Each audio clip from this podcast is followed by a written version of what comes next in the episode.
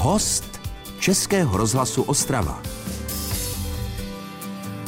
Hezké dopoledne vám všem, tedy ono je celkem stále ještě časné ráno a host Českého rozhlasu Ostrava není tady se mnou ve studiu, ba naopak já jsem v jeho království, vlastně v jejím království, protože si budu povídat s mladou dámou, která to umí s našimi těly a vlastně jako pracuje i se svým tělem, protože je to dost zdatná sportovkyně. Lenka Roháčková, dobrý den. Dobrý den. Vy jste fyzioterapeutka, je to správně, nebo?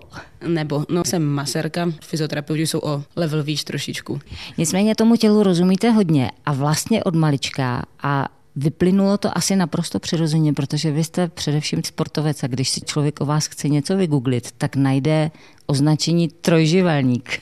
No, najdou, no, protože jsem dělala tři sporty najednou v bráně, takže brankářka, to se málo kdy vidí, takže v házené, ve futsale a ve fotbale, nějak to nazval pán novinář a nějak se to chytlo, no. Žena v bráně, ještě ke všemu ve třech různých sportech, tak k tomu ale člověk prostě musí nějak dospět. Tak proč? Začala jsem házenou, tu jsem vlastně hrála od 11 let, je mi 30, takže už nějakých 19 let a od malička jsem byla brankář, takže hned první trénink v házené vlastně jsem přišla a řekla jsem, že chci jít do brány, což se nevidělo často, protože holky se většinou bojí do brány, nechcou chytat, nechcou dostávat ty rány. A já jsem naopak přišla a řekla jsem trenérovi, jestli nemůžu chytat, tak byl nadšený, protože golmanek je málo, to si budem povídat, to vím i teď od holek, co stále hrají, že golmanů je málo, takže jsem šla hned do brány, no a pak se to nějak postupně vyvinulo, no a pak přišlo fotbal, futsal a zkusila jsem si vlastně tři sporty a bylo to velice zajímavé. No.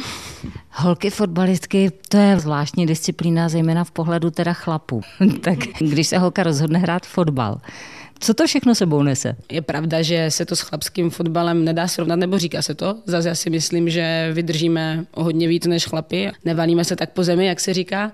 Samozřejmě je to tvrdý sport, protože si nedáme nic zadarmo. Tím, že se tam tak nevalíme, tak eh, do sebe docela holky, jak se říká, fotbalově zajíždí. Někdy až, někdy až na neúnosnou míru na mě moc, protože už jsem trošku starší a už to beru jinak a nechci se zranit na tom zápase. Tím, že hrajou převážně s mladšími holkami, tak eh, to tam vidím ten zápal u nich a já už do toho jdu s rozvahou a řeknu si, já musím dojít do práce na druhý den, takže už to, už to beru, už to beru trošku jinak. Klobouk dolů před všema holkama, protože fakt do toho dávají všechno a nějaká bolístka nebo dejme tomu zlomený prst do nos, oni by byli schopné to dohrát až do konce, takže... Když se bavíme o holčičím fotbalu, tak je to fakt normálně stejné hřiště, uběhat ten obrovský prostor, to je stejné. Eh, je to stejné, je to vlastně stejné jako rozměrově stejně jako mužský fotbal, stejně velké brány, máme i stejně těž, těžké míče, nebo prostě hrajeme normálně s míčem a co hrajou chlapy, takže je to úplně stejný sport, jak hrajou chlapy. No a být v té bráně, to je jako strašně velká branka v porovnání třeba s tou házenou. Tak jak je to jinak pro brankářku, která si stoupne do úplně jiného typu branky?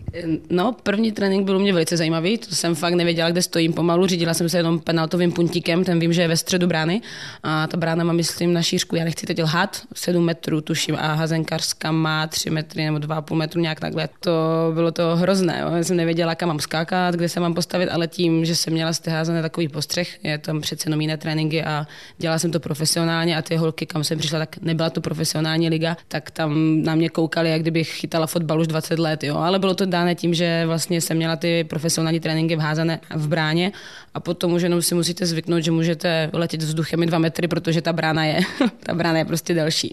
Vy jste vlastně takový otloukánek, že jo? Tam člověk neustále jako někam skáče a potom musí spadnout zákonitě.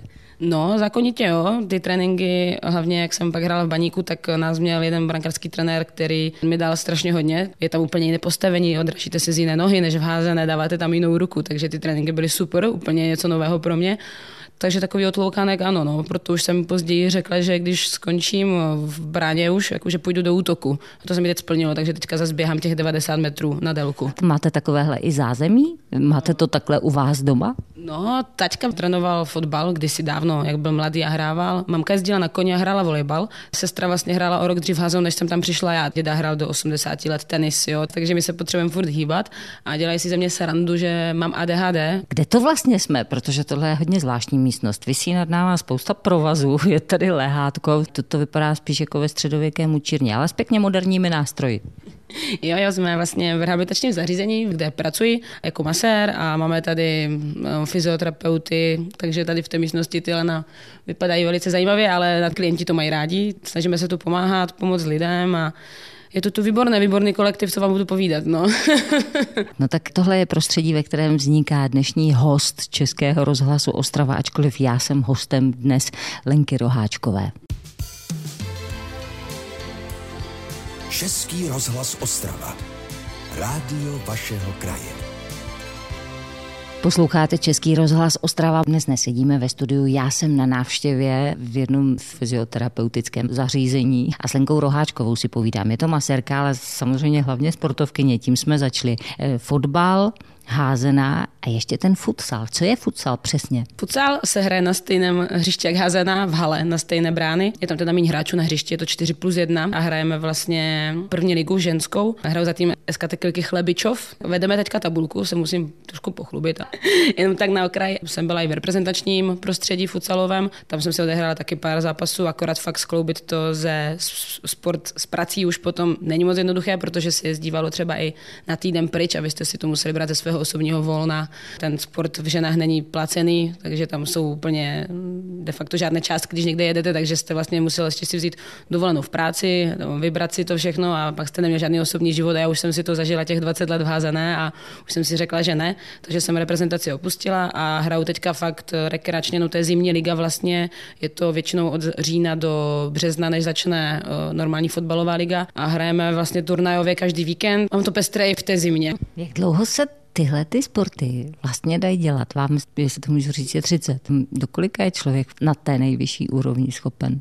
No já si myslím hlavně, že je to o tom, jak se stará sám o sebe a jak mu to tělo dovolí, které zranění už prošel, co mu to dovolí to jeho tělo. Znám i profesionální sportovce, kteří hrají ve 39, Ronaldo Messi, Ronaldo 34 roku, Messi 34, nebo mají nějak tak podobně a pořád hrajou na nejvyšší úrovni, i když oni k tomu mají samozřejmě jiné podmínky, ale myslím si, že to je o tom, jak to dovolí to tělo. Když jste střílela teď ta jména, tak mě vlastně napadlo, když se hraje nějaký fotbal, jakýkoliv, tak vy jste ten, který si to pustí a kouká na fotbal? No, jsem, no, já si, teďka je vlastně mistrovství světa ve fotbale, takže to sleduju hodně a hrozně mě to baví a obdivuju všechny hráče, co tam běhají a co tam vydrží, naběhají 12 km za zápas a je to paráda. Proč si člověk nevybere třeba něco jako cokoliv jiného, navíc jako holka, že jo, tak těch sportů je, nebo nějaký individuální sport. Myslím si, že člověk musí být opravdu nastavený pro to, aby teda byl v nějakém týmu a že ne každý může být součástí týmu.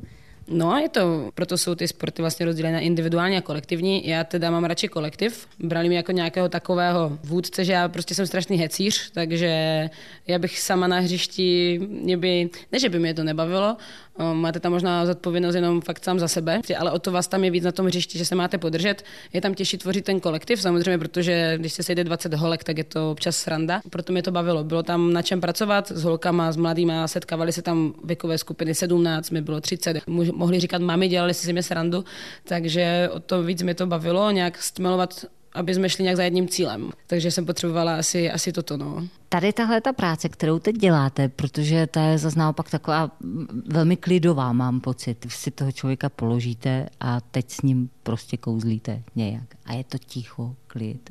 A tohle to děláte celou pracovní dobu, jo? No to je to, kde se uklidňuju právě. Jo, proti tomu sportu, kde já se tam vyřvu na tom tréninku nebo na tom zápase a pak se uklidním v té práci. Maser je navíc takový polopsycholog, takže, nebo říkávali jsme to, že když jdeme na masáž v týmu, když jsme chodívali, tak jsme tam probrali vše možné různé věci a je pravda, že to funguje i tady. Strašně mi to imponuje, je to super úplně, že můžu toho klienta poznat úplně jinak. A já se tam tak uklidním, hezky sklidním si tu hlavu a naopak právě na tom hřišti se potřebuju pak potom vyřádit a vyběhat.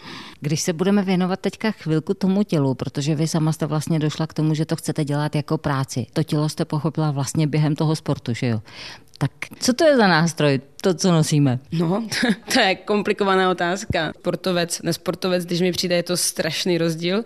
Snažím se s eh, klientům říct vždycky, že je důležité se hýbat. Aspoň 10-20 minut denně se jít projít. Od toho se to pak odvíjí. Ty svaly se hýbou, tělo se zapojí, uvolní se mysl, co si budeme povídat, mysl je tak 80-90% všeho. Takže je třeba s tím tělem prostě pracovat, protože asi sama i víte, že když se leží celý víkend na gauči, tak to tělo asi není potom úplně, úplně, úplně v kondici a fajn, takže a to nejmenší, co pro to tělo můžeme udělat, je to se jít projít, nadýchat se čerstvého vzduchu a aspoň něco pro sebe udělat, protože fakt, když se tak nějak zakrní, tomu říkám, tak eh, tam ty svaly fakt stuhnou, pak mi přijdou fakt na tu masáž a říkám, a tak nějaká procházka byla, no já nemám čas. To je taky nejčastější samozřejmě odpověď, já nemám čas. A snažím se vždycky říct svůj názor na to, že čas se dá najít, ale musí se chtít. Mysl je fakt 80-90% a myslím si, že by se s tím mělo víc pracovat. No, že už jsme v takové zrychlené době, v době Instagramu, Facebooku a já nevím co všeho, já tomu sama ani moc nerozumím všemu. Eh, lidé zapomněli povídat, komunikovat a je to škoda. Český rozhlas Ostrava, rádio vašeho kraje.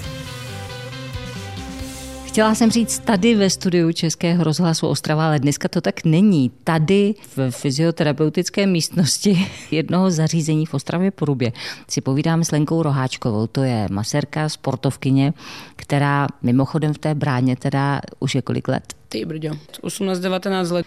A zatím se na tom nehodlá vůbec nic změnit? No, už se změnilo, už teda jako během v útoku. už jsem řekla, že když už se pak vrátím k fotbalu do nižší ligy, tak eh, bych chtěla vybít svůj temperament, takže jsem říkala, že půjdu do toho útoku a teďka střelím goly, no. Vy vlastně víte, jak se člověk v té brance asi chová, nebo co všechno tam řeší, tak je tohle to výhoda, když na tu bránu teda střílí? Možná to určitá výhoda je. Je pravda, že v tom zápase je tolik emocí a i když eh, nehrajeme nejvyšší ligu, tak prostě chcete vyhrát pořád, tak na to občas si zapomenete na některé tady tyhle ty věci a chcete prostě dát ten gol a vidíte tu bránu a neřešíte vůbec nějakého brankáře, který tam stojí. Jo, je to pravda. Snažím se to přirovnávat na sebe. Kdybych tam stála, tak co bych udělala, jak bych, jak bych to udělala, ale většinou, když běžím na bránu, tak prostě no, chcete vlnit a síť vzadu. No a tak zpátky teďka z toho hřiště sem k vám, mezi ta lehátka, teda tady máte těch místností a každá je trošku jiná, spoustu.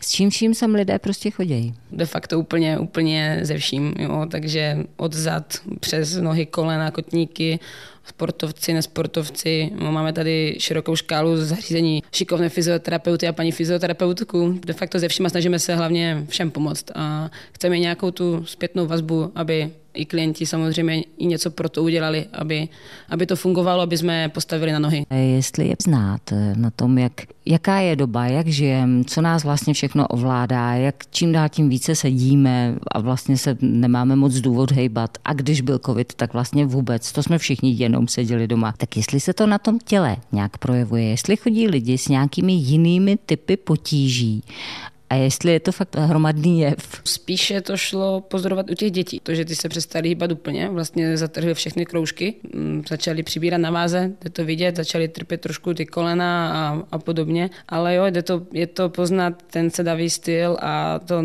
sezení u televize, třeba když to řeknu takto a nechce se lidem už moc chodit do té přírody. Tam jsou ty blokace třeba v těch zádech vyloženě, nebo stačí fakt trošičku přibrat na té váze a to tělo už se chová úplně jinak, než by se chovalo, kdyby se fakt aspoň jednekrát, dvakrát za ten den někde někdo prošel. My to všichni víme, že ono se o tom nějak mluví, ale začít dělat nějakou změnu se sebou, to je prostě vždycky složité. Tak existuje vlastně na to nějaký recept. Když vy s těma lidma mluvíte, jak to udělat, aby člověk chtěl? No, aby člověk chtěl, si myslím, že musí chtít hlavně on sám. Jo? Za prvé já nemůžu nikoho do ničeho nutit. Já mu můžu pouze říct svůj osobní názor, tak jak to vidím, jak by to pomohlo. Je fakt na něm, jestli uh, sám začne něco ze sebou dělat nebo nezačne. Ale když začne a vidí ty změny, které jsou viditelné třeba i během jednoho týdne, už během dvou, když sáhám na ty záda, když to řeknu takhle, tak je to 100 a jedna. Jo? To je o tom, že ten člověk musí samozřejmě chtít sám. Buď si rozhodne pro to ležet, nic se sebou nedělat, anebo teda vít a udělat ten krok a něco ze sebou udělat. Když se masér dotkne toho jakéhokoliv cizího těla, které předtím nikdy v životě neviděl, tak co všechno těma rukama vidí?